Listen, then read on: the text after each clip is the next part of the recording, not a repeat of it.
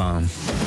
Dimitri Pavlenko votre matinale info sur Europe 1. Comme tous les vendredis, carte blanche à Catherine Ney. Bonjour Catherine. Bonjour Dimitri, bonjour à tous. Mercredi à l'Elysée, devant un parterre de pieds noirs qu'il avait invité pour l'occasion, Emmanuel Macron a qualifié d'impardonnable la fusillade de la rue d'Isly euh, à Alger le 19 mars 62, quand l'armée française a tué des Français. Euh, rappelons qu'on est à quelques semaines du 60e anniversaire hein, de la fin de la guerre d'Algérie. Hein. Oui, ça s'appelle euh, déminer le terrain, la commémoration du cessez-le-feu en Algérie tombe trois semaines avant le premier tour de la présidentielle. Donc l'occasion pour Emmanuel Macron de cocher la case rapatriée d'Algérie, car ceux-ci ne lui ont pas pardonné ses déclarations d'il y a cinq ans, en janvier 2017, quand le jeune candidat en visite à Alger, qui voulant plaire à ses interlocuteurs, avait déclaré la colonisation française est un crime contre l'humanité, c'est une vraie barbarie. Alors l'entendre battre sa coulpe sur la poitrine de la France, c'était du miel aux oreilles du pouvoir algérien, qui laissera d'ailleurs entendre qu'il avait pesé pour son élection, mais du fiel pour les descendants des colons qui contestent, refusent d'être les héritiers ou les complices de crimes imprescriptibles en droit. Ces paroles avaient suscité un tel, collé, un tel tollé qu'il avait un peu rectifié ses propos en parlant de crimes contre l'humain, ce qui n'a pas les mêmes implications juridiques. Oui, les rapatriés et leurs descendants représentent un potentiel d'électeurs à ne pas négliger. Hein. Oui, mercredi, là, le président était à son affaire, ça se voyait, ça s'entendait. Sur ce ton de prédicateur qu'il affectionne, la voix suave et enveloppante, en osmose avec son public, il a évoqué la terre évanouie de vos parents, de votre enfance, ses couleurs, ses odeurs, le brassage des communautés des Européens d'Algérie, où se mêlaient les hommes bons, des hommes mûrs, des profiteurs, des prodigues, un monde englouti, et d'évoquer les bagages, les baluchons amoncelés sur les quais, les navires où l'on s'entasse, l'arrivée en métropole, le mépris, l'indifférence. Tout le monde avait sa larme à l'œil.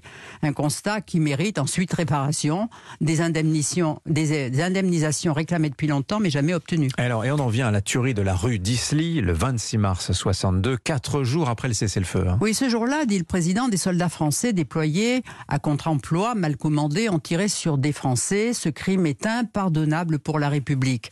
Toutes les archives françaises pourront être consultées, dit-il, et elles vont en effet être ouvertes aux historiens avec 15 ans d'avance. Il y eut ce jour-là au moins 70 morts, des Français qui s'opposaient à l'indépendance, des partisans de l'OAS. Mais là, le président vise le pouvoir gaulliste, qui avait, lui, choisi l'oubli. Parce que qui a donné l'ordre de tirer? Et puis, euh, une autre question, pourquoi des tirailleurs algériens au service de l'armée avaient-ils été placés sur cette barricade-là et qui ont tiré? On le saura si on ne le sait déjà. En tous les cas, c'est une grosse séance de repentance. Alors Emmanuel Macron, qui est né 15 ans après la fin de la guerre d'Algérie, promet de regarder l'histoire en face. Il a aussi évoqué le massacre des Européens à Oran le 5 juillet 62. Oui, c'était le lendemain du 4 juillet, la déclaration d'indépendance. Et des centaines d'Européens, essentiellement des Français, ont été pourchassés, assassinés, torturés. Ils ont connu l'horreur. Mais là, le président ne dit pas qui tenait les fusils, qui étaient les bourreaux, parce que c'est l'armée française, le FLN il n'y a pas besoin d'attendre l'ouverture des archives pour le savoir et l'apprendre. Des historiens ont déjà raconté les événements. Il y avait encore des militaires français à Oran, dans les casernes, mais ils ont eu l'ordre de ne pas en sortir parce que l'Algérie était un pays indépendant et que l'armée française ne pouvait pas faire la guerre à l'armée algérienne. C'eût été relancé la guerre. Oui, c'est une sale période. rien n'était simple. Si le président ne désigne pas les choses alors qu'il le sait, Catherine, c'est qu'il ne veut pas heurter Alger. On sait que les relations sont très houleuses entre les deux capitales. Hein. Oui, dans les idéal, qui est une chimère, chacun devrait accomplir sa part de travail. La France ouvre ses archives, mais pas les Algériens, malgré la demande de ses historiens. Mais le régime a toujours conforté sa légitimité du combat anti-France, la dénonciation de la colonisation. C'est sa rente mémorielle, comme disait le président, qui permettait de souder l'opinion. Mais on n'en est plus là.